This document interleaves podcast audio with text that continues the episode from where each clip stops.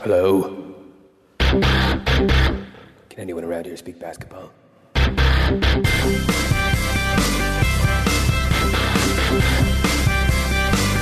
There it is. It's the Confederacy of Dunks Basketball Podcast.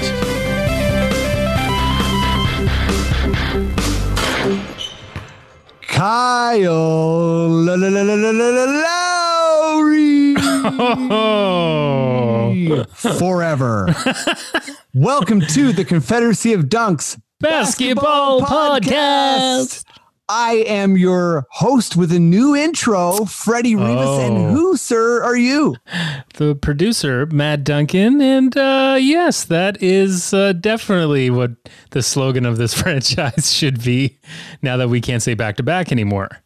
Yeah, Yeah. it felt right. I thought about it for a while. Yeah. Um, it was almost Kawhi lost. But then I'm like, I can't ride with that forever. That's not right. Um, and as you'll see, I get called out a little bit later in the pod for being a bit Skip Bayless. yeah. Whoa. I brought, I brought some Petty today, and that's okay. little little Tom Petty. Um, Yeah. Matt, uh, you know, w- w- we got a lot of uh, cool stuff people need to know. Um, why, don't, why don't you just give them a throw a fastball? Uh, give give them the gist. Well, you know, we are now on the Sonar Network, which you can go to the, the sonarnetwork.com and listen Yep. to us there. And then you can go to dunkspodcast.com and you can see all our links or listen there as well uh, for Instagram and Twitter and Facebook and all the good stuff. And uh, all, you know, we got a nice slick l- link list of uh, podcatchers. You know, we're on most of them. slick. It's real slick. And we're also on YouTube if you want to watch this episode. You know, it's starting to pick up a little bit. Uh, we, you know, we're getting a lot closer to being able to, to buy a house with our uh, YouTube bucks. Yeah, we're handsome, so there's that. so if you want to listen and watch there, you can, or you can just keep listening on your subscribed podcatcher as well. Check out our Patreon. You can support us there. And, you know, maybe winter's coming as well.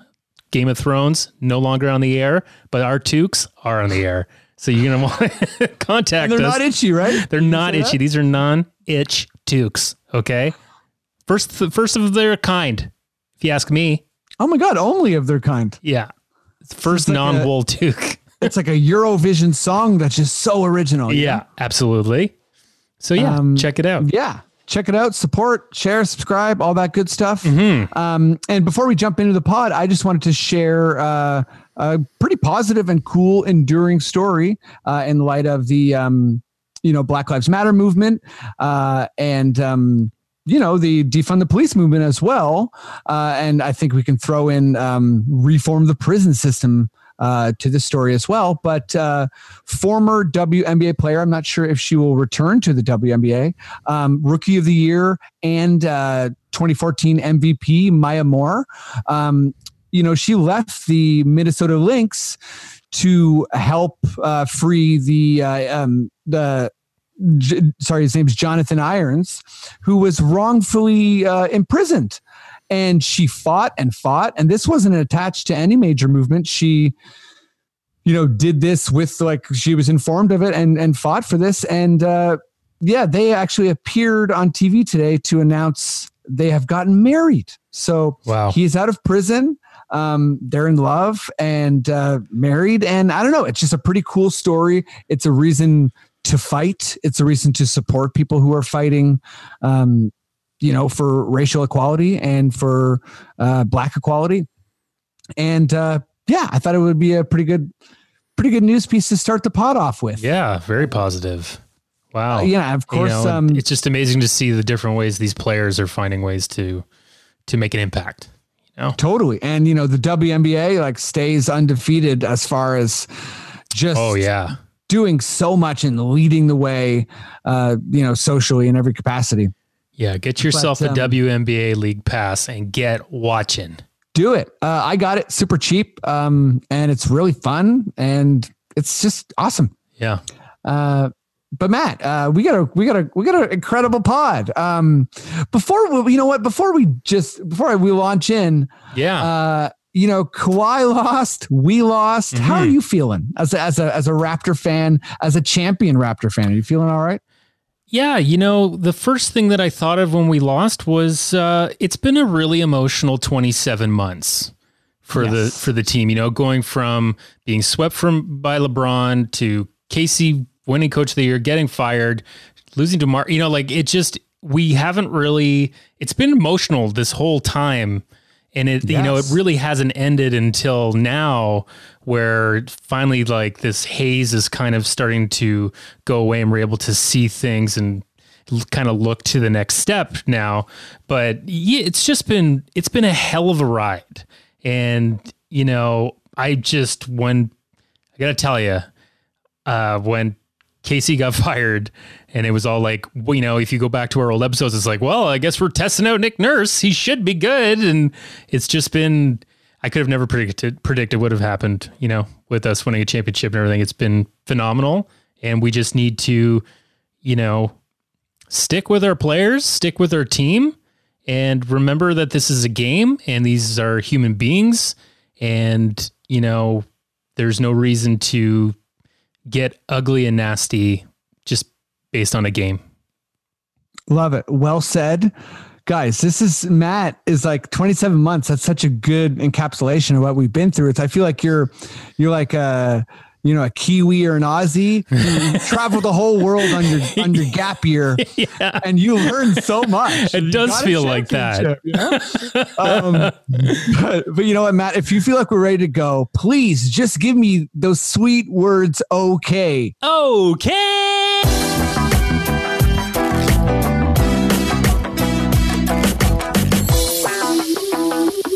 Okay, so we are here um, on the COD uh, podcast, and we're we're gonna get rolling uh, on our very first guest. Uh, he's done the pod, I don't know, a bunch of times. He's amazing. He's a hardcore Raptors fan. Uh, I think probably you know as hardcore as it gets. Uh, you probably know him from the Blind Spot and a bunch of other things. He's amazing. Get as loud as you can at home, even if you're by yourself, for Ennis Esmer.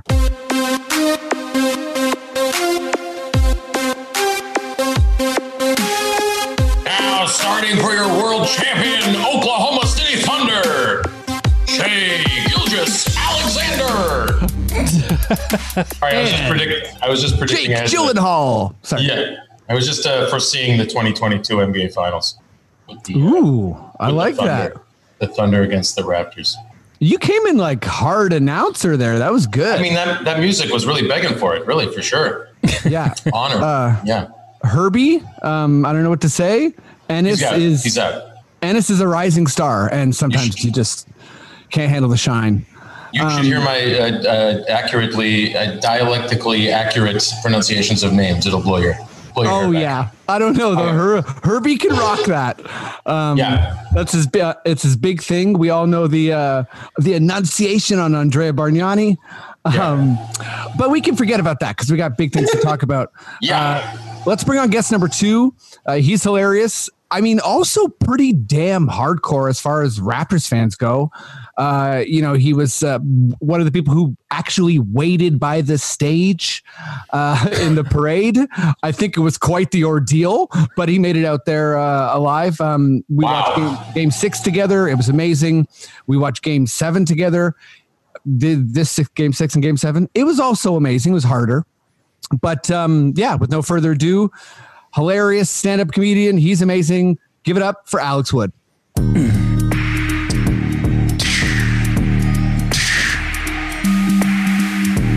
This one's much lower energy. Hey guys, how are you? Thank you for having me. I'm really excited. Um, Uh, no problem. yeah, sorry. Is this? I just want to make sure that's it. Whoa. So this is one from opening night. Isn't that like? I didn't That's even a- have to buy it. That's a pretty shiny ring. Is that a replica championship ring? That's you're wearing, legit. sir? Why, yes, it is from the Toronto Raptors 2019 NBA championship run. That's right. We did just win a championship last year. That was nice. Uh-huh. I keep mine upstairs. I keep mine upstairs It's in a humidor. I can't Wow. take it out. Yeah, it's like an R, it's like an RSP. I can't take it out until the next time the Raptors get to the finals. or else they tax me for it. I have a picture with me and my oldest brother Francisco with the Larry O'Brien trophy. Oh, yeah. No one can take that away from me. Pry that picture from my cold dead hands. uh, I don't Like, know. do you have a that- hard copy of it, or just? Is it on I your phone? don't. I don't. And I hope I don't die either. Yeah. Um okay, cool. Let's uh let's jump right into it. Uh Maddie, I know you I hope you. I hope you don't die. Also, can we get that out of the way? Yeah, thank you. Like Let's let's all live forever, guys. let, actually, let me just do a quick check before we jump into Raptors. Yeah. Alex, Matt, do you you hope I don't die as well? Yeah, no, definitely not. I hope you don't die soon. Cheers. Matt, Matt? Yeah, like high hopes that you don't die. Yeah. Oh, thanks, man. Um, okay, let's uh, let's jump into uh, some Raptors talk. Maddie, I know you got some kind of Raptor sting. Whatever you got, would you give it to me? Hashtag RTZ. The hard hashtag RTZ. Meow. Love Um, that. This You know is that's the uh, same music they use for uh, uh, on location, on uh, on camera, uh, on cinema at the cinema with Tim Heidecker and Greg Oh. Turkington. That's funny. You're the well. We've also been told it's used on Conan, Oh, hilarious! which is This just is- it's just like a, a an Apple loop you can get on GarageBand. Yeah, This is a popular track for folks who are feeling silly. Is Yeah, what I'm determining. yeah.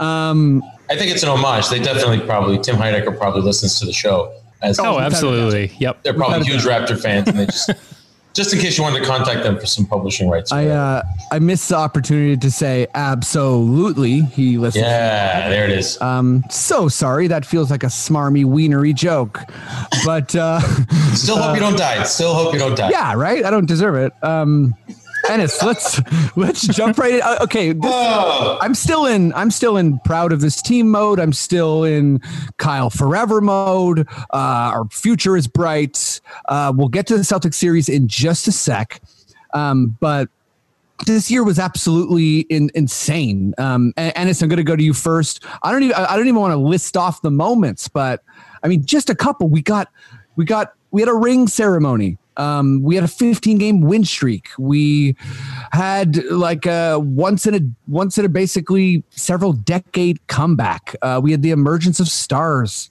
uh, coach of the year. Um, yeah, there's so much more still. Uh, Ennis, what's your favorite, not necessarily moment of this season, but like thing? Like, what, what are you feeling that's positive? Well, gentlemen, you caught me at a particularly uh, petty moment because uh, nothing else to me right now is going to top the fact that the Los Angeles Clippers Yeah. did not get any further in the playoffs than the Toronto Raptors. As far as I'm concerned, we just re- uh, repeated as champions. That's what I'm like. I was, I, I stayed up all night. I actually was invested in the game because you know Friday was kind of dark. We lost that tough, tough game, and the Clippers go up three-one, and everyone starts talking about LA versus LA, and all the preseason hype looks like it's going to come to come to pass. And then look what happens on the weekend. 19 point lead 16 point lead uh, denver comes back.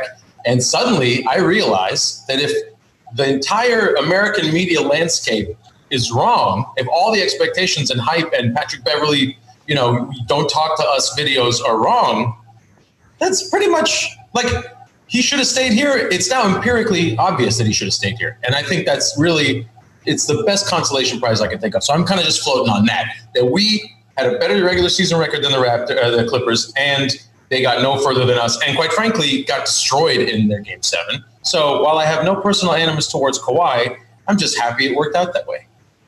Yeah. I mean, it's That's how I'm validated. feeling. as hell. It's my- hell, right? Yeah, and it just goes. I mean, what would we have done with him? You know, it just now it's like they didn't get any further than us. So all this talk that he had the X factor and we were losing more than just his scoring and uh, and uh, you know you need you need that kind of uh, alpha at the end of games. Didn't help them. Didn't Um, help them. Sorry, Ennis. Uh, So it's in a- a little clear bit of a to me that Kawhi carried us. We were a bunch of waste men, and Pat Bev and Lou Williams are much better than Fred and Kyle. I think that's what people have learned after this this playoff run. Don't you think? At selfie videos, I think they might be, but I don't know about it actually playing. Um, So that's it. That, yeah. pretty, I, I, pretty I, I'm, place. I'm jumping to you. Is this like the? Are you feeling this overall? Hey, Raptors pettiness is a super important, integral Raptors feeling, and it's you know what? I don't even want to put pettiness on Ennis because it's an overall feeling of success. I think that you know this this like like Kawhi and the Clippers losing. And us, you know, losing in the last couple seconds. Like that team gave up. Some of their guys asked to be off the quarter in the fourth. That's not how we roll. We don't go down like that. So, like, I definitely think there is it's pride too. But but Alex, I don't want to put, put words in your mouth. Uh, how you feel? uh, I, I didn't think I would be as happy as I was. To be honest with you, Felt I was good. conflicted going into the game seven. Uh, I mean, there's no denying I I didn't like I didn't even think there was an overall, to be honest with you, narrative that I saw predominantly permeating across like all intelligent sports talk that Kawhi carried us all the time. Hmm. I see mostly balanced takes. I think like Raptors fans get too mad about like 14 year olds on Twitter in America sometimes, to be honest with you. It's my only criticism of the Raptors fan base. I'm like, start looking at what like important sports talks heads are saying. He d- and he did carry us in the Philly series, no doubt, right? Mhm. So Totally. I feel like he never gets like n- neither side's right. Like I, I don't like when I've heard people say we could have won last year without him, and I'm like, well, that I'm not going to pretend that because I've heard a couple people say that that that's a, obviously not lunacy that It's a most people don't subscribe take. to. Yeah. But wait, wait, Ka- Ka- Kawhi aside, what's your favorite part of the season? Opening night it's i know it's on the nose but i went and to actually like see the banner going up in the place that you had seen like like i, mean what was it? Like the banner's going up and like 15 months ago i was yelling about Jakob Poeltl like so excited like Jakob Poeltl's gonna be the guy to to get us back to the conference finals. He's going to be enough off the bench. He's going to be our sixth. I love Jakob. I still do. He's like, great. gonna- yeah. He's going to grow. He's going to be like a fucking double, walking double double and shit. And uh, nothing against him, but to think like that was the last thing that like pumped me, I was tripping out. You know, just seeing the banner go up was amazing. They give you the ring, which is incredible. And I went with my friend Adrian, and we had gone to Game Seven against Philly together a bunch of the playoff games together. Uh, obviously, games for like years and years. And uh, it was just what a payoff. And together, our record at Raptors games cumulatively, like, it's actually very special. It is before uh, a bad run this year, it's like 23 and four. It's nuts. Whoa, Yeah. That's that's a pretty deadly like fan combo. those are Nick Nurse uh, playoff record numbers. And remember, this is like a dating back too. This is not like a uh, like I moved here in 2013. I started going to games the next year, so this is this. They weren't like always rolling here. Oh God, no. Um, all right, you know we got it. We got to do it. And I think for people who listen to this podcast a lot, it might be nice to hear me say, you know, as someone who's ragged on Brad Stevens and the Celtics for all Uh-oh. these years, I do think there's a certain amount of credit where it's due. I thought he coached a wonderful series. Um, and uh, the Raptors lost in seven. So, you know, I still hate him and Celtics fans and, and Celtics, but they did beat us. So cheers to them. Um, Do you I hate still him specifically, or do you just like think the hype is un- unwarranted? Uh, that I, I hate. I hate the hype because I really do think he's probably an extremely nice person. Um, but uh, just the overall hype, which to me peaked at, would you rather have Brad Stevens or Giannis Antetokounmpo in your franchise?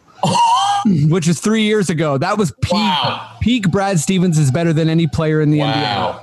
That was like when it was like Boston, like just when he came out of, uh, I think it was Butler. It was the peak of like a coach knows best garbage, which I really hate.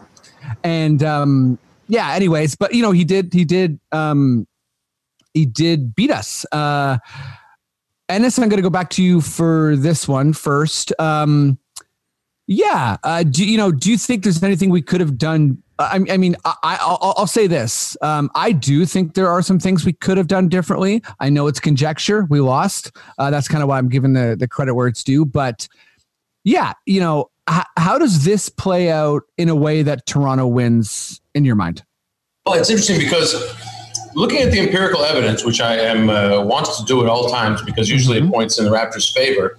Um, up to and including Game One, uh, I was deeply worried about our chances against Boston because they had killed us all season, and it was those kinds of games where you go, "Well, the, the Raptors are never going to shoot that well," or that was one game, or, or sorry, the Raptors are never going to shoot that poorly again, Yeah. and uh, and or the Celtics are never going to hit every shot, and that Yeah. seemed to be coming out of every game. Like the Christmas game was like that. The game in the bubble was like that. There was an earlier game where it was just we couldn't hit anything. So at certain points, you know that that's a, that's the thing that comes out of most uh, wrap ups of games that were uh, closer than they had any business being, or a shocking upset. It's always like, well, they're never going to hit all those shots all the time, but Yeah, good point. That's always certain- a sign of danger when someone's like, Yeah. "Oh, we just missed shots." It's like yeah. It's the process to get those shots, baby. But I mean, you know, uh, could we have done different? I mean, I think it's all. It's just we missed a ton of shots, and it's hard to looking at Boston's defense and still trying to get a, a, a- an understanding for um, like what I'm seeing and what it's the product of, and not just being linear with my complaints. Like, oh, we're not hitting shots. Like, Right. you need to pay attention to who's covering on switches and how the defense goes into the paint, and then it stops your drive, which stops your kick out, and that means you don't do certain things before that. So I think Yep. Boston had really, I think maybe the best defense we played against all season outside of Miami, who maybe just doesn't have the the, the I don't know the key guys like the the three headed monster of like the Marcus Smart and all these threes. Not that they don't have shooters, but uh, we had a tough time against Boston, and I think uh, that all just came to bear. I, if what we could have done differently. And this is not to knock on anybody. It did seem like Gasol was too slow to handle the series and a step more hesitant on offense than he usually is because he usually Yep. pump fakes a three and passes in the first couple of minutes any game anyway. But he was doing, he just seemed way more hesitant. He wasn't taking shots. And I, call me crazy. I, Matt Thomas looked great any time he was on the floor. And in that last game, he was keeping up on defense and he's way faster than I thought he was because all you see is shots of him shooting, but he finds his spots. His pull up jump like two is also great. And I kind of just, I, I thought he deserved another five to eight minutes. Like if he just hits, you know, two, three threes, like it's a different ball game. And it seemed like we could use that spark. So that's not a point to the whole series because there's a lot of things that could have gone differently. And, and, uh, but I think that that's one thing that tangibly in game seven, I felt like, hold on a second. We could we, we have something they haven't seen yet. Throw it at them. And you know, they went with their guys. They went with their expensive all stars that got us to a chip last year, and I don't begrudge it. Um, I think I, I'm just going to pass it off to Alex because I feel like I, and it's kind of like you you hit on exactly, basically where where, where I'm at is that you know I really feel like Nurse threw the the the book at them in terms of zones and different coverages, but he didn't throw the book at them in terms of players, and I feel like we got, we exited the bubble having more like uh, whatever the expression is, more like you know shells or you know more more bullets still that we hadn't fired, whether that's Boucher or you know yanking Gasol and being like, okay, no one plays as good of zone defense as Gasol, but we have to figure out another way to generate offense. We need a crashing Boucher or or we need uh, you know a wild Rondae or whatever. Like I don't think we threw the book at them, and I think we went with our expensive all stars. Yeah, and I mean, you know, you got to. I think Siakam at some point there was a hope that he was going to like. So many of those layups were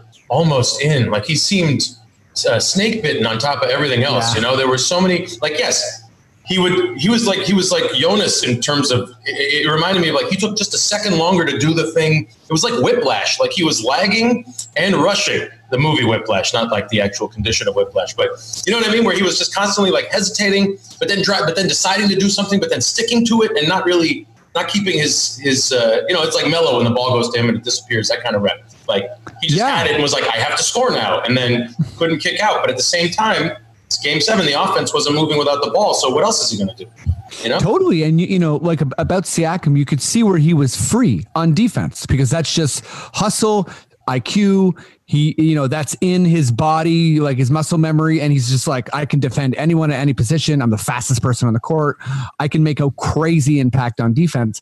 But on offense, you know, you didn't see that like uh, uh, Miguel said on the on the last podcast that Tatum's superpower is his patience, and I think you know, with with Pascal, you're like you, see that it's like it's their direct opposite, actually. Um, and I think a part of that was the types of looks he gets and the overall flow of the offense. But but before we get too far down this road, Alex, um, uh, how do you think we beat the Celtics? I think the defense played like overall pretty well, and I think Nick was good there. The one adjustment that I, I saw them make it about halfway through the series, and I, I wanted it like early. Like I thought they were killing us game one with this. Is like, and I was surprised it took this long. I thought this was coming all year. That the were like okay, the Raptors, everybody knows we give up the most threes in the league and we get, and they don't, and they shoot the worst percentage against us. Like, so clearly, don't take the first look when they're closing at you like a fucking maniac. Like, when Pascal or whoever it is is charging at the three that's wide open, just stay calm, pump, let him go by, take a sidestep. They did that with almost every single three in game one. Yeah, they Every- used our aggression against us for sure. Yes. And I just thought, like, I'm surprised it didn't come in that game. And it certainly didn't even come in game two, which was upsetting. I was like, well, come on now. You how do they not get it where it was all of those looks? And then I started to see them almost like close, like slow down on the close down or give it that second, you know, that backhand contest too, if you did overrun it and they pumped you. Mm-hmm. And I mean, it's got to be hard playing defense that way, right? Like, I think people probably don't appreciate how exhausting it is to play defense the way the Toronto Raptors play defense. That that's a fantastic point. I, I mean, I think you saw that too with You see that on the other end, and then and even wants- just the IQ too. It's like Yeah. we have these five or six guys running like you know two or three you know zones like every three or four plays, and it's like they're done, and you have to mm-hmm. trust other people to facilitate your defense, or or live with the results of extremely tired offense. Can I, can I ask a question to add to this? Oh, sorry, Alex, go ahead. I was just on the other end too. I thought like the Celtics were giving us the paint, and we weren't taking it, uh, and that was really frustrating too. Because then in the later spots of Game Six and Game Seven, we were giving them the paint, and they were taking it. And that's real. I mean, how many Theis got so many easy buckets, even in game six down the stretch and in game seven, just easy buckets because he was, they were, we were giving it to them and they took it. And we weren't taking the paint when they'd give it to us. We stubbornly kept sticking to threes, which I know is our whole offense is predicated off that. But like, well, you can't be, you can't get that. Like, I mean, switch it up. That's the adjustment. And I think Nick will catch up on that end. I, I Oh, think yeah. this series really crystallized for me. And I know it's how obvious it is, but it's like, especially this series, I was like, right, this is like a defensive genius who like knows how everything at an opposing offense. And then he's pretty much just good with this like laissez-faire freewheeling. Like we play like a version of like new street ball on offense. You know what I mean? Which is And if it's it's, so strange though. He was opposite in Houston. He's like the offensive guru. That's I like know, you that's know, he was I- our he was our offensive guy behind uh under I Casey. know. Sorry. And, th- and that's what's like tripping me out is like this just watching this series i was like we're this is not defense was not problem all series long except game one really. Uh, and even then we got through the first quarter great. It was that second quarter they blew it open. Yeah, totally. And you know, I mean, there was still a lot of that Dwane Casey like triple horn handoff, two smalls offense, which I think is is really good and still not enough teams use it. But my whole fear with the Celtics series is like, dude, what are you gonna do with the Brown Tatum size advantage? Because Fred and Kyle are six foot and all the smarts and speed and shooting in the world cannot overcome that. Like, Well, don't, and two- don't forget, Klay Thompson six seven, right? So, like, a lot of these small ball teams, they still have big guys. Mm-hmm. Like, you know, I know Dallas won with like Barea and Kidd, but it's like that was that. It hasn't happened again. Sorry, And and you're talking about the, the triple handoff sorry just really quick their defense can switch everything so what are you going to do you're like well not if we do it three times no stop exactly. it and, and then you just waste ten seconds. Yeah. But sorry, Ennis, I feel like you had a question. Yeah. On the defensive end, in that in that sense, just looking at how shallow the rotations are, and to be honest, like how much they were working on defense, leading to, if I may, uh, postulate. Uh, a lot of the turnovers in Game Seven, where you know Serge does that thing where he like kind of passes but doesn't really check, and then turns it over on a pass to Fred. Fred leaps in the air and then gets rid of it. Uh, another hand, another like small little thing that Fred would never usually do, losing the ball. Like you take two of those back, and we win that series. You know what I mean? So that's how Oh, close we were. I know. Or you know the box out on Grant Williams. Oh, when Grant Williams was shooting those free throws, I was like, oh, we got this. This is good. We're gonna we're gonna we're gonna get this rebound. Watch this. And it happened, and then we couldn't even get the ball. Like, and then to have Kyle foul out on that, like on on on uh, another rebound, like. so When Kyle question is- fouled out, me and Alex knew. Is, Oh, we looked. I mean, at that just was like, yeah. Sorry. It was almost like we, we were we were beating back an air of in- inevitability. I think because it was the first time since Casey was the coach that I sensed a, a, a kind of stagnation on offense that they weren't able to Yes. see their way out of. And I, I'm gonna I'm not again. This is not against nothing against Casey, nothing against Nurse. I think they just got thrown so many different waves of things. Plus the short rotation making us tired. So mm-hmm. dare I suggest not just Matt Thomas, but wouldn't somebody who's like a defense like wouldn't Rondae have have maybe warranted a few minutes? Like he's great on the boards. He could have helped us on the Terrence offensive boards. We were, but I mean, even like I'm talking about size wise, like to match Yeah. up with like a Tatum or a Brown. He had length. He's he's you know he's a little sloppy on the offensive end, right? But he's He coulda putbacks. helped. And I, I just wonder if you give him uh, eight minutes a game, ten minutes a game, so that he's spelling Siakam, spelling OG. Like OG took three shots in Game Seven, which I don't understand how he only gets three shots, which tells me the offense isn't clicking. So they're not, you know what I mean? They're not Yeah. moving around as much because that's crazy that he only took three shots. Duke could hit, you know, he's scoring 20 points a game when he wanted to. So I, I wonder if someone, if like, because Ron, Ron is sitting right out, he was, he was a small ball center. You know what I mean? He played center for Brooklyn. Like, it seemed like one of those things where I, I wonder, I, I'm asking the group, like, do you think, is he so, uh, such a uh, minus on offense that, like, what do you think? Why do you think Nurse didn't play Rondae at all? Alex, you want to go first? Yeah, I think it's that he's such a. But that's the thing is they were giving us the paint. I mean, Rondae wouldn't have been know. the craziest move. He was finishing strong all year at the fucking Yes. rim. I didn't mind Rondae. Uh, Yes. give it a look, esp- I, I, and especially when we were getting blown out in game one. I'm like, why aren't why aren't other people out right now? Why aren't like for so many fucking reasons, you know? And um, also, um, like, anyways, I, I agree uh, with your OG thing too. And one of those shots was an offensive rebound. I if if I Yeah. you know what I Yeah. mean? An attempt to put back, right? Yeah. And he missed them both. and fucking uh sorry just like i forgot about that rebound so i my head's really as soon as Oh, you said sorry. it, I- Sorry. I'm sorry. I went. I was like, "Oh my god, that's right." I know. It's like opposite of Kawhi getting a rebound in the Philly series late or in the in the Yeah. Bucks series late. Yeah. Um, okay, you know what though? I'm sorry, Alex. No, know it's you can't okay. see- I, I can't unsee it now. Guys, most, uh, most listeners can't see this, but Alex is really crestfallen. His He's body language is his body language has changed a lot. But I okay, I'm gonna cheer you the hell up, Alex, because um, I think we all still love Nurse, and we're really happy he signed long term.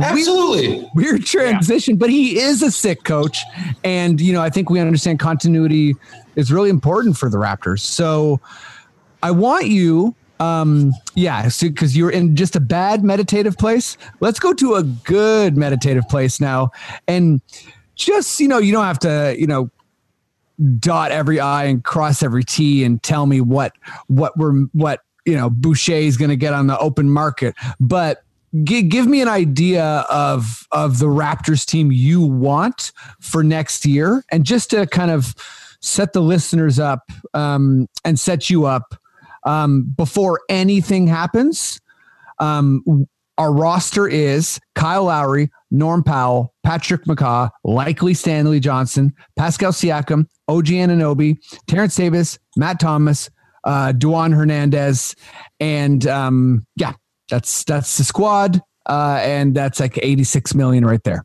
So ass roster. yeah, I like it.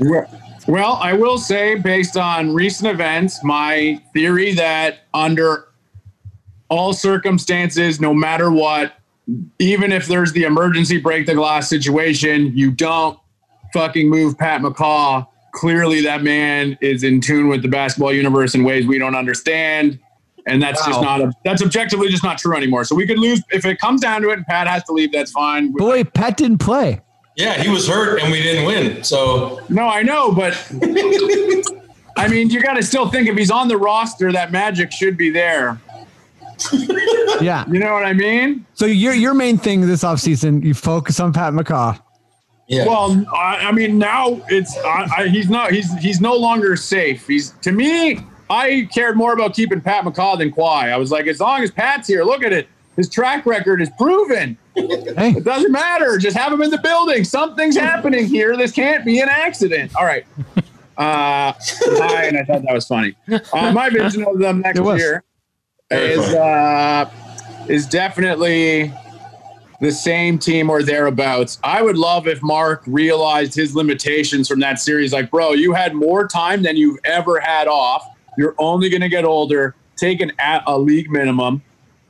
Take like the smallest you can, and and never start a game for us ever again. Hopefully, I I, I think he's got like like eight minutes a game still in him, especially on the defensive end. I am not going to say that I I watched a great YouTube breakdown of him. Sh- he shut Tatum down in Game Three. totally.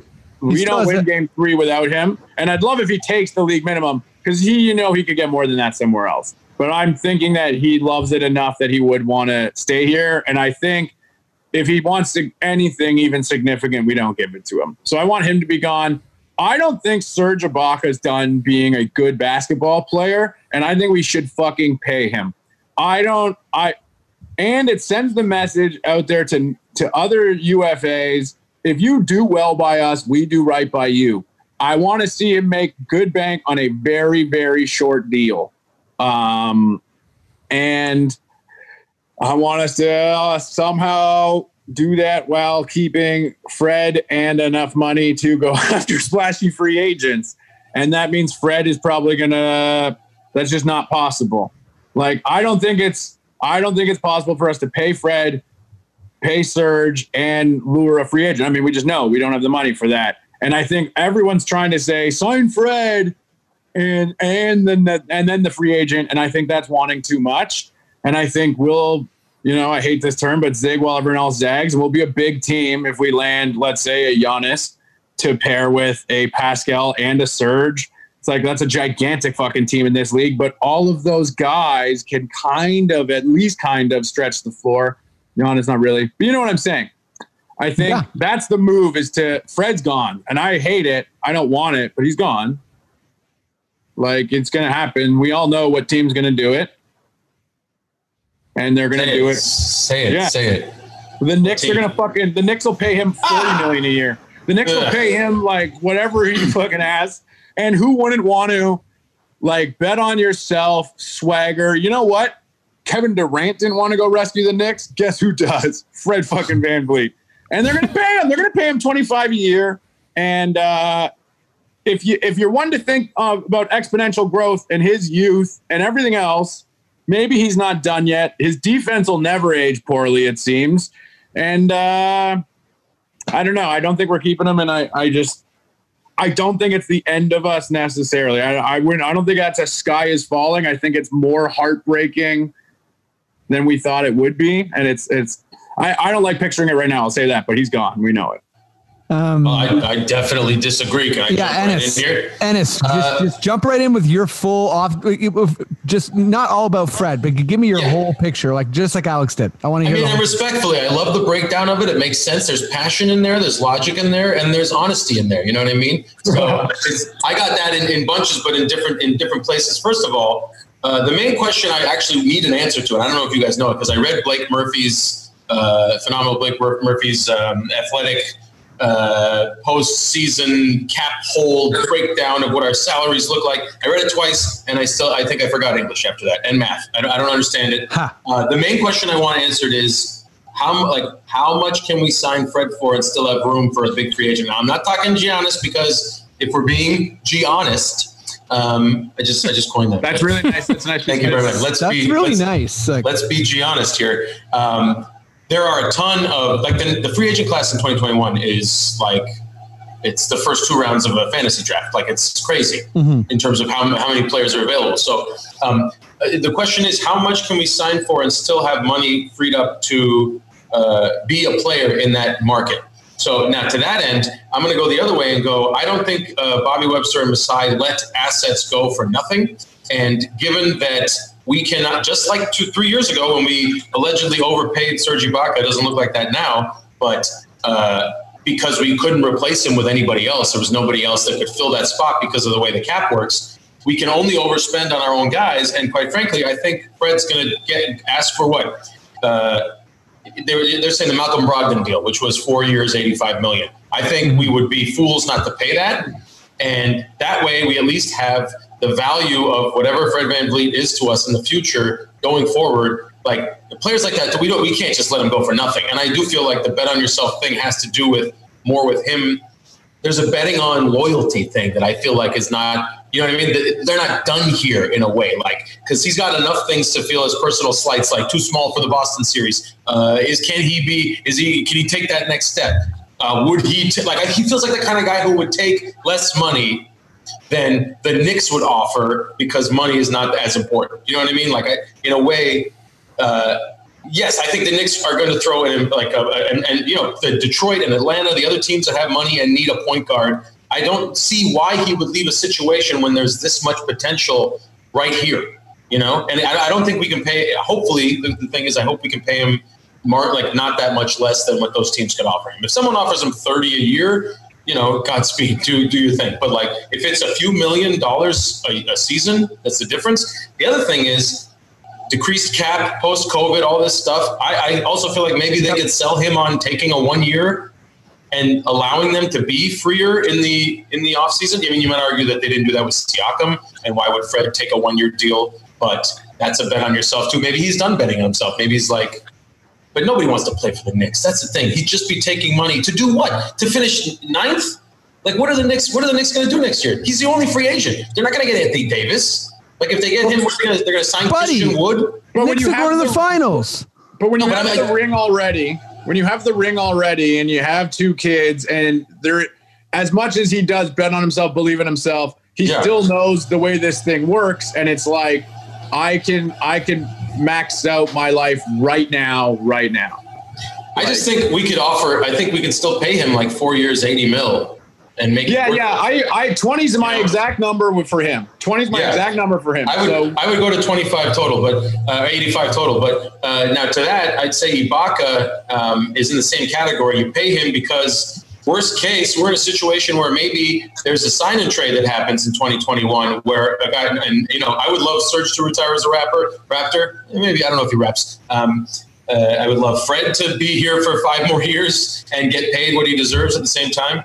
Uh, I don't know how much those GIF commercials pay. I'm sure it's a lot.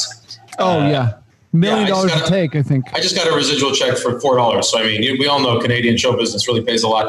Um, oh, for sure. In the long term, but I, I, just don't see Bobby and Masai and the Raptors front office letting go of guys when they don't have uh, uh, really viable replacement options. And when those when they can turn that into future value down the line, I just think there's there's so much at stake that having a guy make 23 million a year or whatever Serge is going to get or Fred's going to get is valuable when you're trying to uh, add an all-star superstar in the free agency year from now. Yeah, um, That's my take. guys. Uh, I mean, I was going to do a little bit of a my own dance here, but I feel like do it. Well, I don't know. I feel like you both have it covered. So the only thing I'm going to say um, is that yeah, I don't know what my exact number for Fred is, but I lean more on the side of there isn't a Fred replacement in the market. Um, every team has a point guard they're grooming. Kyle is on going to be on his, his, his next year's 30 million. Kyle the in 20 like 21 22 that's when the decision and and og whether we extend him this year i think you kind of push it i think you push the hard decision basically down the line. And particularly with Giannis, unless he demands a trade this season, the Giannis talk is a year premature.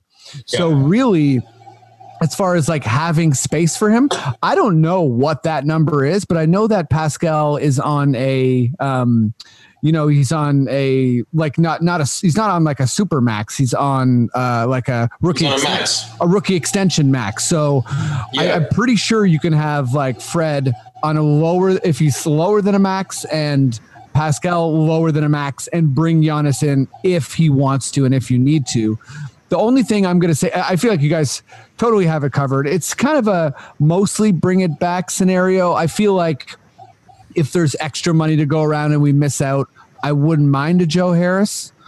I wouldn't mind a Montrezl Harrell, but I care way more about Bobby Webster and Masai. So I think that to me is kind of what I'm looking for. Um, and you know we're we're we're going to draft a player too. Uh, Terence Davis. Uh, you know how, how good is he going to be next year? So I, I think there's a lot of uh, a lot of factors here, but um, I also want to talk some NBA stuff. So we got we got to keep this train rolling. Is that okay with you guys? And by the way, I'm going to read this and we'll talk about it later. But uh, Okay. um, there is Blake Murphy put out an article four hours ago in the Athletic. I don't know if you have a subscription to that. I guess I'm buzz marketing it. How much can the Raptors pay Fred VanVleet and still have max money in 2021? Is the name of the article. So uh, We we'll probably get- should have read that. We, well, it just came out. I don't know. Uh, the other thing I'll say about Fred is that maybe we can convince him to take the one year because of the dip in the uh, whatever max salaries are going Right. to be because of the cap. So if he, if it's a one more year bet on yourself, that is the tough decision. Though I'll tell you, what do we pay Kyle? I mean, if he keeps That's doing right. this, keep pay, you know he he had arguably his best season as a Raptor this year. You know what I mean? The the last That's thing the lunacy of it. The last thing I'm going to say about Fred before we kind of jump to the rest of the NBA is I think when people think about how good he is or what he can be of be be like as a part of our team, they need to really look at the games he played without Kyle Lowry. Which is roughly basically 18 points and 10 assists. So you have to uh, like looking forward at Fred. He's not going to be Kyle's 35 or 34. Yeah. So he's got a couple more years with Kyle tops. Then he's a point guard playing with much bigger guys for the rest of his career, theoretically. Um, okay, let's let's go let's go to the NBA because there's still a bunch there. Um, Maddie, uh, I hope you're doing good. If anyone's watching, he's rocking his downtown Magneto on shirt, so I know he's ready for this sting. Maddie, if you got an NBA sting, would you give it to me?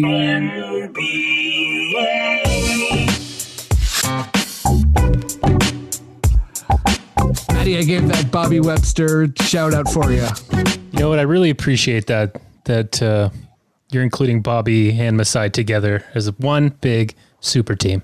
They, Well, of I mean, it's that looking like perception that. that perception needs to be more widely realized. I think uh, Masai is so deified, uh, rightly so, but Bobby Webster really doesn't get the ink. And you know, I read an article about how he basically engineered the Spurs deal from his contacts when he used to work there to get Kawhi. So he is the GM. Masai's the president, right? So Yeah. people say GM, they still think Masai because he's got this great persona. But put some respect on Bobby. And And I know you've been, Well you've been at the front of that. You've been at Yeah. the front of that train since it left the station, Matt. I know that about you. what Ennis just said is basically like he he gave Matt a MDMA pill. like that's how good you just made Matt feel. Okay, for uh, old for old time's sake, guys. When I say Bobby, you say Webster, Bobby, Webster, Bobby. Webster. Cool. We're cool. We're cool. Okay. How many, of those, how many of those do you have, Matt? Be honest. How many versions? Yeah, it's like eh, I have a digital closet full of uh, pro Bobby Webster stings. And when wait you're to. trying to sound as creepy as possible, when you do that one, All the time. That's the Yeah. deal.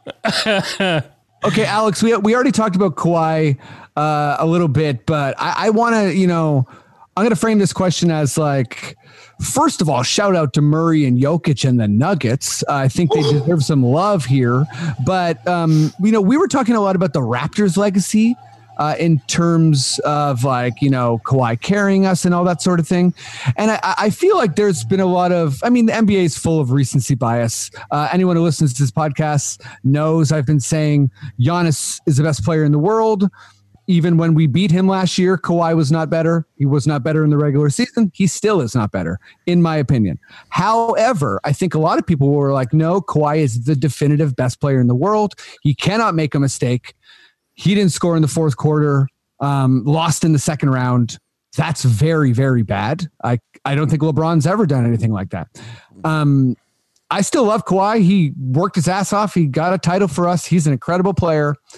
What do you think this does to his like kind of Mr. Perfect legacy, Alex? Um, okay. I'm just going to acknowledge the obvious bias that, like, between you and I, I think I have warmer feelings towards the man in general than you do. Oh, okay, I feel There like I was don't, there was a little him. bit of Fox News undercutting on your uh, on your on your assessment of his. So I'll Okay, okay, I missed that music cue, but it sounded like wrestling music. I like it.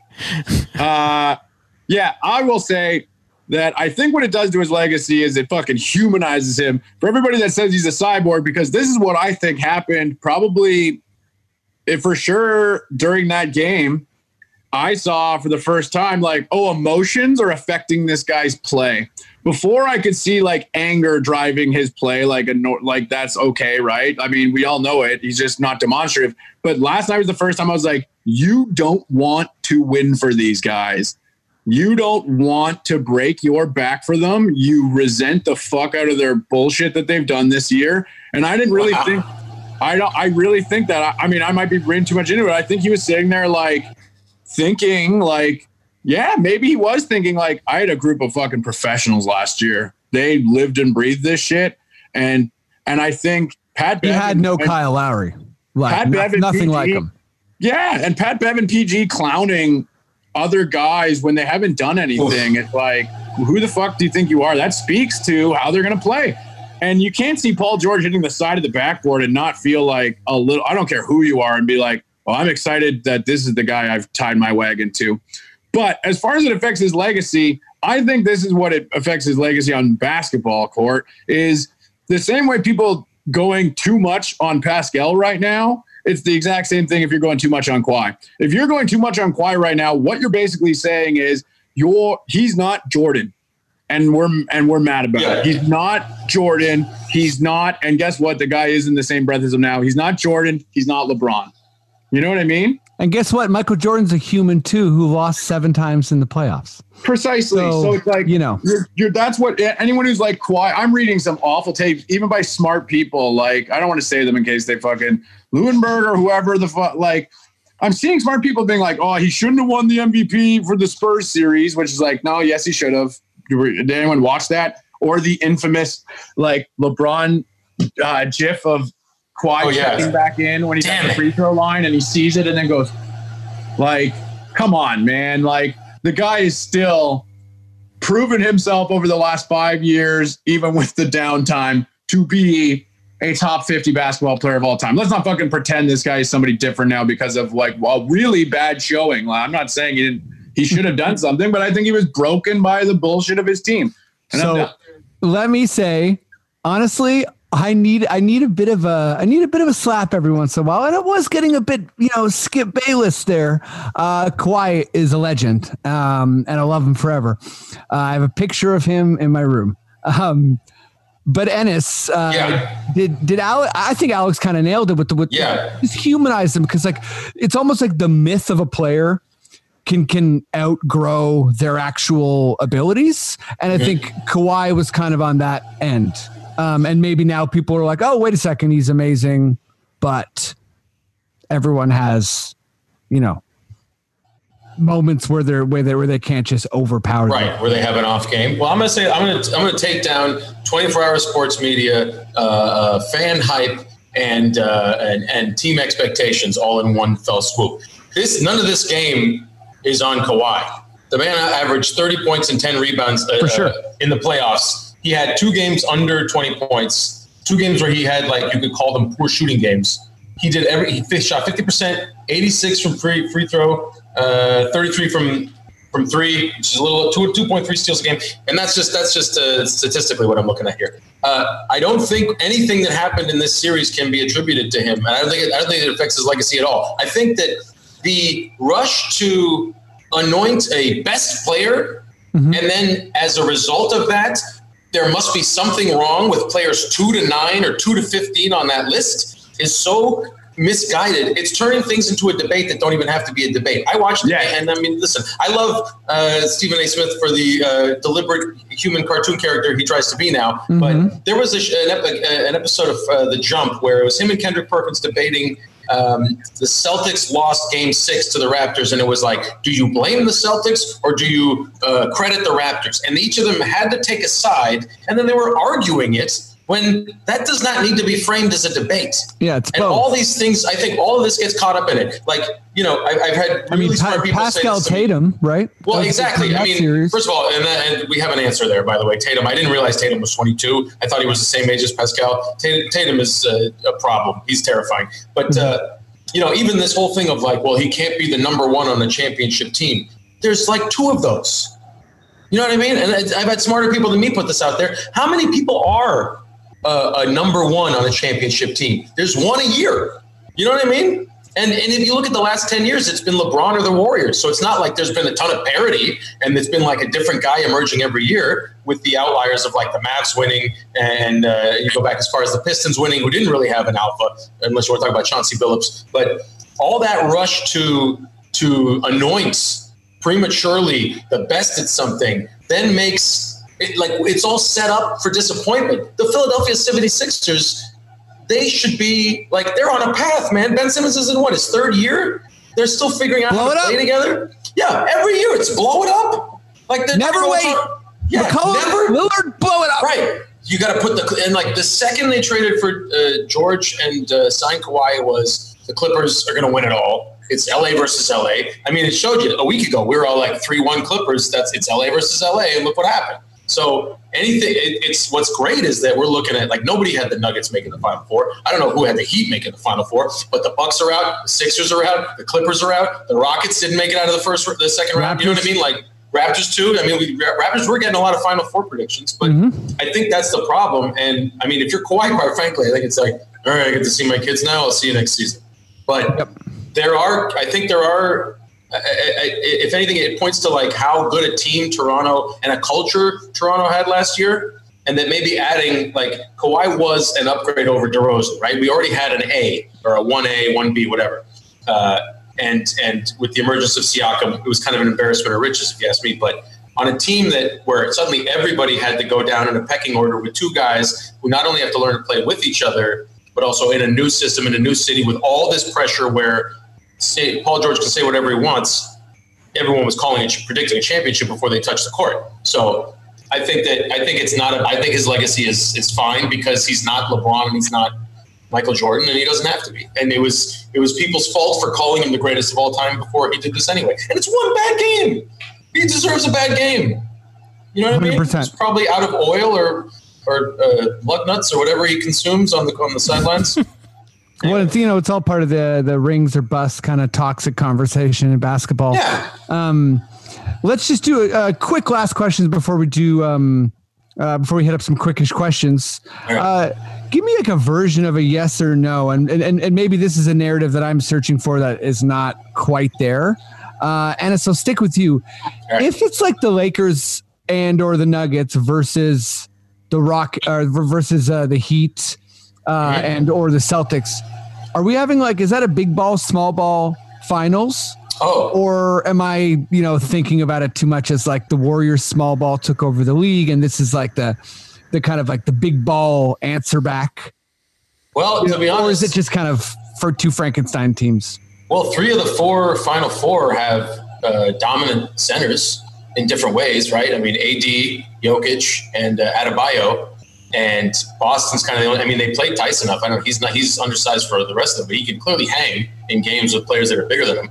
Uh, so I don't know that the small ball thing, as it as it existed, is has taken up like is I don't know who goes small. I don't know if you can go small. You're taking away too big too big an option. Like Adebayo is going to be charged with shutting down the biggest guy on or the biggest most athletic guy on. Uh, I guess it's Tatum on the Celtics, right? But it's going to be him versus Davis. Davis versus Jokic. Yeah, I don't know. I think uh, they're still tall. By the way, there is no small ball. I know You it's know? it's it's it's more like skill ball. Uh, uh, okay, let, let me. But again, even that, even this notion, like it's a way to play. But I think ultimately, the Houston Rockets had had like a Whiteside or a Kanter as a just in case, that series might have gone longer. You know, against the Lakers, they had zero options for Anthony Davis. That's like, kinda that's where I- nuts to me. It's not fair to PJ Tucker. It's not fair to Robert Covington.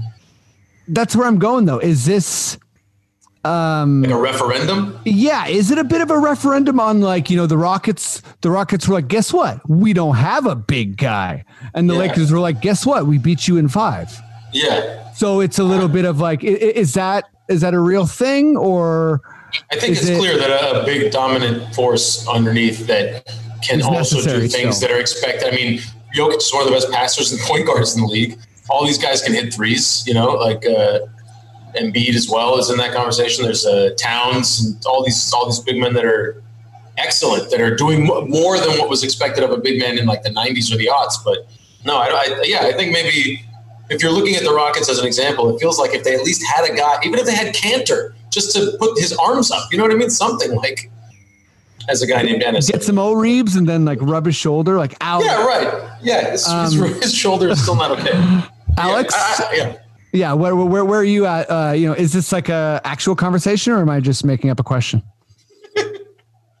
I think you're right, but it's just in response to something that wasn't an actual conversation, and it was an aberra- an aberration because it's the Golden State Warriors won't be repeated because they were a magical unison of the two best shooters of all time. You know, every team doesn't have that, so everyone trying to play like that, and then D'Antoni. I mean, he's going to go bring that shit somewhere else now, so there will be another team doing it, right? Like he's leaving.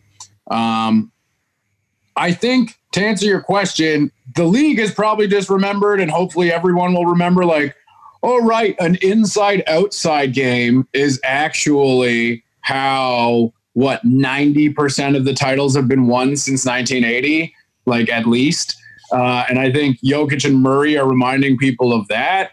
And then LeBron's a freak who plays everywhere, but him and AD as well. And then Miami's just a really balanced team with uh, guys of all different kinds of like basketball makeup and guys that can fucking I mean and and then I think the Celtics are the ones still probably maybe right now proving like no no the nerds are right. Play like nerds.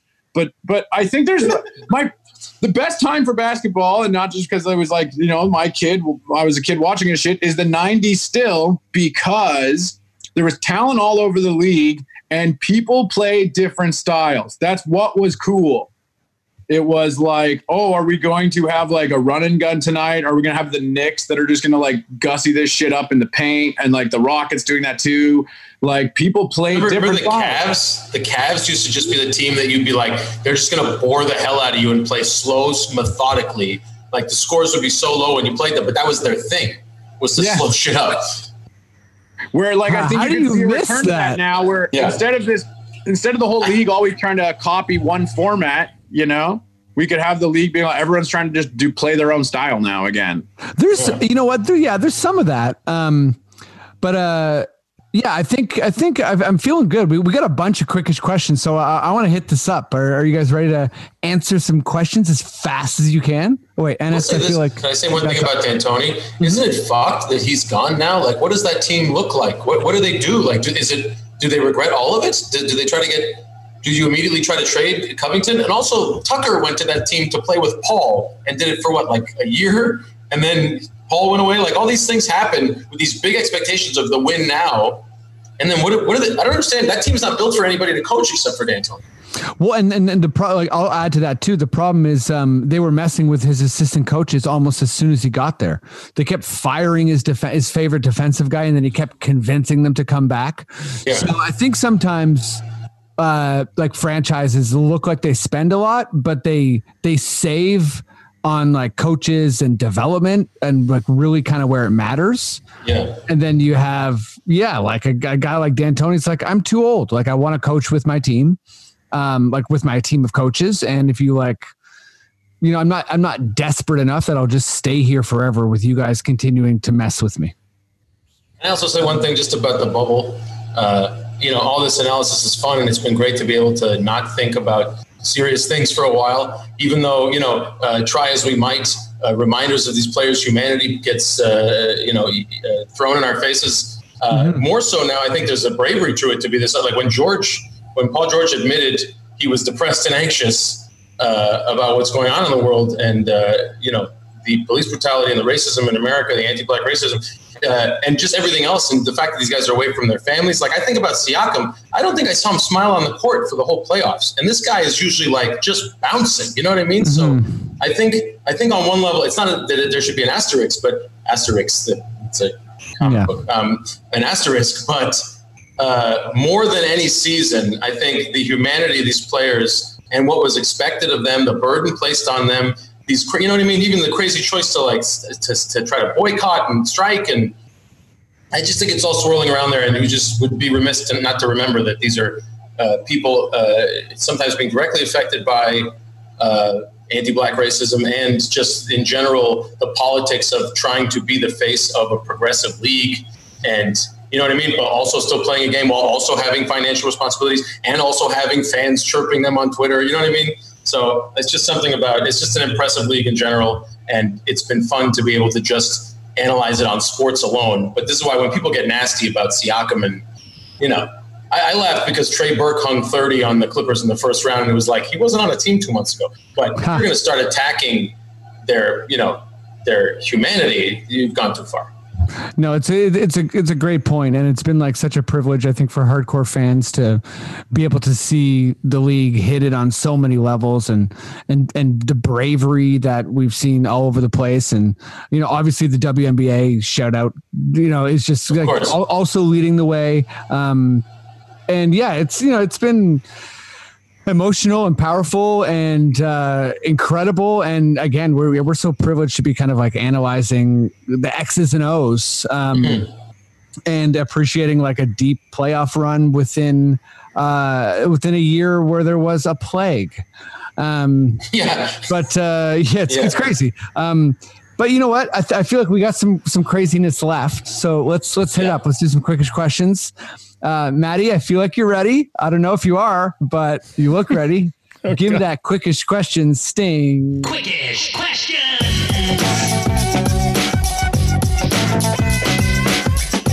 It's an ironically long sting. Yeah, but oh, there's Oh, yeah. a lot of ironic parts about quickish questions. Um, like the Yeah, biggest I'm one, really I can't. try. I can't read well. It's good. so uh, here's how it's going to go. I'm going to read the uh, these questions as, as quickly and as clearly and as stutter free as possible. Um, Stretching. you're all going to answer. You, you know, you don't think aloud. You just fire away. You know, phoning a friend. Don't stall. Uh, you just got to come at me with an answer as quick as you can. Oh dear. Are you all ready? yeah. Matt, yeah, Matt's Yes, not ready. yes, yes, Before we start, I'm a staller. I want to say the last time I did quickish questions, I took a good three second pause before I answered, but then my answer went on to be, I think OG Anunoby can be our big shot three at the end of the game guy. So Wow. Okay. I will go my own pace for quickish questions. Fair enough, but that Honestly, pace per OG should be 0.5 it seconds. should be half a second. Yeah, you don't need three seconds. You need 0.5. Crazy. That's a We good need a buzzer. We need a buzzer for this category, by the way. Like, Okay. be able to buzz people out. Here we go. Let's do this. Let's let's go. Um, let's do a little uh, Matt Alex Ennis. oh, me right, first. ready. Oh Yeah. I like Jesus. You first, because that's uh, okay. You know what? No, uh, I th- okay. Well, No, no, stick with it. No, no, it's okay. Stick with it. I was going by the Zoom. We Yeah, yeah. haven't gotten to the Stick with it. Stick with Here we go. Okay. Matt, Yeah. do you feel bad for Kawhi? No. Alex, who goes to the finals and who will win it all? Lakers, Heat, Lakers. Ennis. Are we worried about Serge Ibaka about Serge Ibaka's ties to Harden and Westbrook, and that James said basically that the Rockets want him? Do we still have the best chance to resi- resign Serge, even though Nick Nurse didn't play him in a crucial late game situations in Game Six and Game Seven? Ibaka looked like he really wanted to be out there. Uh, I'm worried now, and I hope so. Well, this is worried now, folks. Um, okay, Matt. Uh, also, uh, it's the person's second question. Also, why, if all season NBA teams tout depth in bench and such, but when the playoffs start, they go to short rotations of seven? Meanwhile, the depth is unused, and by the end of a seven game series, all the primary players are gassed. Why couldn't Nurse insert Rondae to check Tatum and Brown at times to give Pascal uh, a breather. Every time uh, FVV looked overwhelmed by the Boston uh, game, put TD in to match energy. Play Boucher against Robert Williams III. Dude. And Matt Thomas did not look like a liability in any way in his minutes played. I personally blame Coach Nurse, who I am glad we signed to a multi extension for not utilizing the depth of his team. Comment? Uh, I just like to say, That- this, this this premise, this whole this whole segment is you. I just ended it there. It needs a you need, you need a reboot of this of this segment. Matt, do you have a comment? well, to I. I will say that if if uh, you're asking, uh, you know, uh, based on a decision that Nick Nurse should have made and didn't, I think that uh, it's been rumored that he has been uh, playing uh, at night way too many Chicago songs that are very long, and uh, he's not focusing enough on his playbook. And you know, uh, he's coming to the games a bit tired. No one really knows that. Great answer. Don't play Chicago the Musical on your guitar. no, the band. Oh, I, look, I, assume, cheers. I, s- I assume you meant like twenty five or six to four. I, I, we all interpreted that a different way. That's good. Alex, Saturday Um, the park. if you're LBW, which I can't figure out who that is, how many years slash dollars do you offer Fred to stay? Serge, Mark, do you offer anything to Mark? Keeping in mind that salary cap will likely decrease. So LBW stands for Little Bobby Webster. Aww. Is he And uh, I'm going to say Fred. Yeah, I mean, I like right what I had it right what Ennis had. So I'm gonna. It sounds like a nice round number. It's four years, eighty. For Serge, I mean, I know that this is like. I just think he loves the city. This is ambitious, but that's four at ten. I really would love if he takes it. Yeah, and that's a discount, obviously, but not even that much. And he, it's, I love him. Uh, Mark, like I said, I just I can't because the free agency class is coming up. In a perfect world, we if we, you know what I mean, we, but you can't. I don't offer him anything unless he says to me, "I'm coming for the league minimum." Then I'm like, "You have a role on this team at that." But if he even wants six a year, it's like, no, bro, sorry.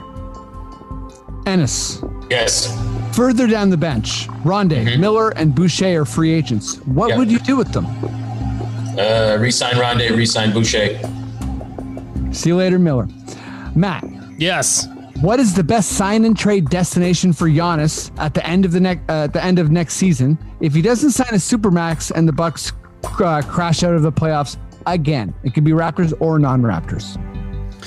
I think that the the right answer is the Toronto Raptors. I think that he would be a great fit here, and I do think that uh, you know the Raptors should be what the Montreal Canadiens were to French players in like the '70s and '80s. We get all the you know the foreign players, all the top ones. So I want I want Jokic, I want Giannis, I want Ben Simmons. you know, Love it. Uh, Alex, which team regrets trading all their picks more, the Clippers or the Rockets? oh, oh, sorry. I got to live with this question for as long as I possibly can. That's good. Fuck. Um, it still has to be Houston because they are an absolute now, as uh, Ennis demonstrated earlier. What who coaches that team? They're so screwed, and the Clippers will still be a title favorite next year. So, but for right now, it's Houston.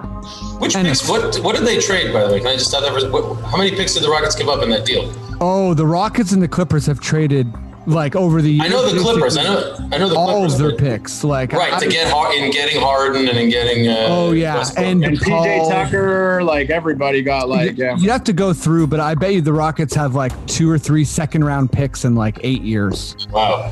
Um, Tucker was a free agent, wasn't he? He was. They saw. Uh, he signed with uh, Houston instead of Oh. Toronto. Instead of us. Yeah, Yeah. yeah, yeah. But Um, and But yeah. Okay. Hold on. Okay. what would happen to your wrist slash arm slash body if you tried to block a dunk like Bam did last night? Uh, I think it would rip off at the shoulder and go into the net with the ball. That's perfect. Um, Yeah. Matt, yeah. who is the next player to get kicked out of the bubble for doing something dumb, and what will they be kicked out for? Um. Oh boy. Okay. I think it's going to be someone on the Lakers. I'm feeling like it's going to be like Rondo, and he's going to break curfew to go like paddleboarding in some kind of like alligator pit. Ha! Ennis, or I mean, sorry, Alex. Uh, I'm just so excited by the alligator pit. Um, Alex, if we had done a true run it back with both Kawhi and Danny Green returning, how far would we have gotten into this year's playoffs? The Le- LeBronto narrative would have been rewritten, uh, and uh, yeah, no, they would have won it. I think that's pretty obvious. I don't think that can be. I think uh, everyone's saying that. That's every take I saw after last night. Like, Yeah. where they would have won. The Raptors would have won. 100%. Ennis, why am I so mad about the Pascal bashing? Uh, and then uh, the writer says, relative to innumerable other dumb takes.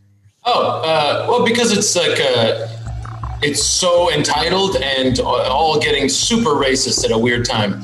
I think is what happens. Like we, he went from uh, backup bench mob three years ago to oh now he starts. Oh, he can contribute. Oh, most improved player next year. Oh, he's in the most improved category again. We don't have Kawhi. Look at this. He's filling 23 points a game. Starts in the All Star game. Three years ago, he had done nothing and nobody expected any of this. And all of a sudden, he has one run of bad shooting games, which can be explained by very, you know what I mean? People get the yips, people get in their heads. He seemed, it seems pretty clear. Like, you know, he's not injured. Obviously, he can play that defense. And I think that, uh, again, it's, it's a problem with like something has to be wrong if they didn't win. The guy's going to learn from it. He's going to hit more shots. He's going to learn triple spin moves. He's going to be doing lutzes and salchows and we'll be back in the deep in the playoffs next year. I was angry he started over Luis Scola and Jared Sullinger. so enough said. Yeah, I really was upset about that. Get Chuck Hayes back here. Oh yeah, Matt. I mean, you're Matt's loving you right now. Chuck Hayes, Bobby Webster. What next? There you go, buddy. Spurs. Um, Matt. Oh, he gave you the hand. Uh, Matt, when will the Raptors next play a home game? Thinking about the Blue Jay border crossing slash 14 day quarantine situation. Oh man, um, that's a great question. I I really don't. I I don't know. I don't know. Do we know? Who knows? We don't know. I can. not I don't. I can't. Hey, that's an acceptable answer. Yeah. Alex. Jamal Murray is from Kitchener. Besides him and blackberries, yes, I know that's Waterloo. Shut up. Did anything good come from that city? Uh, I'm pretty sure Kitchener Waterloo has a uh, city ban on plastic water bottles. Oh, Take that, Yao, who was on the pod last week. and Master T. Master, wait, Master P or Master T is from like VJ. Master T is Yeah, from he Kitchener? grew up in Kitchener. Sick. Perfect. Dennis, last question of the pod. It's a hit factory out there. Yes. If Nick Nurse had coached this Clippers team, would they have gone to the finals? You're just suggesting something that would never, ever have happened. I, I think the premise of the question I refuse to acknowledge because he would he would never leave the Raptors to the, go to the Clippers. Why would anyone do that? Correct. Correct. Thank you. Um, buddies, that's the pod. This was a really, really fun one. This is a really fun season. Uh, for anyone who's, uh, who's listened, thank you so much. It's we're gonna obviously keep going in the off season, but um, uh, Alex, I'll start with you. I know you're you're doing shows, man. People can go watch you. Uh, Wow. uh, yeah, safely. Um, uh, Alex, uh, what's what's going on? Like th- this is gonna come out uh, on the seventeenth. I do shows in my backyard. I have the Backyard Comedy Club. It's every Friday and Saturday, West End of Toronto, five minutes from Jane Station, where everything's outside. People wear masks when they're not seated. It's like a big hit in the neighborhood. Shows coming up in the next little bit include Nathan Macintosh from Conan O'Brien and Late Night with Jimmy Fallon and a bunch of other stuff. And, uh, and uh, all the best comics have done it. Juno nominees, come out, check it out. Look it on Eventbrite. huge, huge. I like it. Ennis, um, what's up? Uh, you're you're in you're in Toronto. We we played tennis Yeah. uh, two weeks We ago. did. We did play tennis. That's about it. Just bragging. I played tennis. No worries. Yeah. Um, yeah. That was good. It was good. uh, I lost. Uh, you know what? I lost horribly, but I actually played well. I, I I didn't win one set. You know what? I'm Ennis. This is time for you to promote yourself. Not Do you want to? Is there anything else you wanted to plug, Freddie? nothing. I'm bad at tennis. So sorry I brought it up. Um, uh, I don't, you know, no, just uh, I've been fortunate enough to get a couple of little jobs I'm not supposed to talk about yet uh, that I'm working a little bit, keeping distance. Please wash your hands. And also, uh, you know, there's a big debate about whether or not the, the, the, the NBA would still have leverage to make change if they had actually walked on the season period and not played in the playoffs. And I just, I guess, as fans, I would challenge uh, us all to keep the same energy and keep following the initiatives of and the, the messages of the players and not detach from uh, the uh, racial unrest. I saw a great tweet that was like, uh, it, was like, it was like white people love to refer to uh, what's happening now as everything that's going on, and it's not just white people. I do it too, Right. Because you don't know what are you supposed to call it. You know what I mean? But uh, Or, or yeah, the George Floyd situation as opposed yeah, to or the George situ- Floyd yeah, you know, calling calling it racial unrest doesn't feel right. And uh, but I mean, I think in general, just keep paying attention to things that these players have been bringing to our attention. And you know, I know I've learned a ton in the last six months. And Yep, uh, too. I just would say, while a lot of it's distressing and painful and horrible every day, um, think about the players and uh, and support them. That's it. Just support them as people. Yeah, and you know, I'll just say, I'll, I'll just jump on that too. Like, th- this is my own personal opinion, but I really feel like the more you engage, your capacity for empathy does grow and build. And if you're someone out there who's has nervous feelings about being an ally, or you don't want to be wrong, just know that you will, and that's totally fine. And that's part of the process, and that's part of learning is being vulnerable. So, so put yourself out there, and um, yeah. Oh, I guess I would also like like to plug uh, the Encampment Support Network, which is a grassroots organization in Toronto fighting for the rights of unhoused uh, um, residents of a lot of the encampments you're seeing, where there's tents all over the city. They're being taken out of their own, you know, the, whatever they're trying to forge ahead as homes. Um, by the city and the politics that are kind of marginalizing and forgetting about them uh, during COVID. And uh, if you follow, uh, look them up, the Encampment Support Network on Instagram. They're constantly looking for volunteers and donations. And uh, again, just there's been no lack of ways to think about people who don't have it as good as you do. And I think that's a good thing for all of us. hell yeah. Um, well, And yeah. also, Alex, I'd love to come to your show. I didn't mean to, it's not a contest. No, no, no, no. Also, check out Black Creek Farms in Toronto, man. They do like uh, they grow their own vegetables and give them out to people that live in the Jane and Finch area that can't afford it. It's like if you're like woke on climate change and the uh, everything that's going on, it's like uh, three birds with one stone. If you want to volunteer or donate, it's Black Creek Farms. awesome. And uh, we've uh, done a couple of the backyard shows have been uh, benefit for them. So Amazing. hell yeah. Um, guys, Matt, what this- about you? Is Matt plugging anything? Matt, are you, well, well, I don't know, Matt, what's up? When is your Sting album of Stings coming out? Uh, I don't really have anything to plug. Uh, you know, I did uh, just buy a dartboard, so maybe I'll be starting a winter league. Uh, if uh, you don't want to go to the bars, I'll try to find a way to socially distance it. And he'll, uh, he'll bring the dartboard to you. yeah, I do. I've made my own uh, backboard for it with some insulation foam, so we won't make any holes in your uh, wall or brick outside, and uh, we can have a good time. Holy Yeah, shit. let me know. Let me know if you're for your comedy shows if you want to do a warm up. No, Matt, Matt, you're not an asshole. Matt was ready and waiting to plug that dartboard. Just Check it out. oh, wow. Okay. That's It's like a actually- two. It's a nice, Wait, I it's a can't see it. I can't see it. huge Is it regulation? Oh yeah, no, it's uh, Oh, there it is. I see it. you see it. You've, Yeah. you've really protected that wall against strays. Yeah, well, you know, I'm a little bit. I don't have much experience, so you know, I got to uh, protect the wall. And uh, but yeah, it's all legit. I got the line over here, and uh, it's five foot eight to the uh, bullseye, ready to go. Are you uh, free at 3 3 p.m. tomorrow? I'd love to get a game in. You know what? Ta take the old GO train down to Newmarket, and uh, yeah, let's have a game of cricket. All right, deal.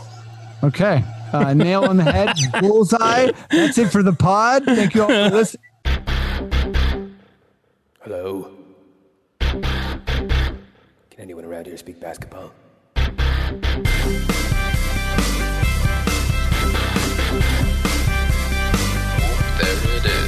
It's the Confederacy of Dunks Basketball Podcast.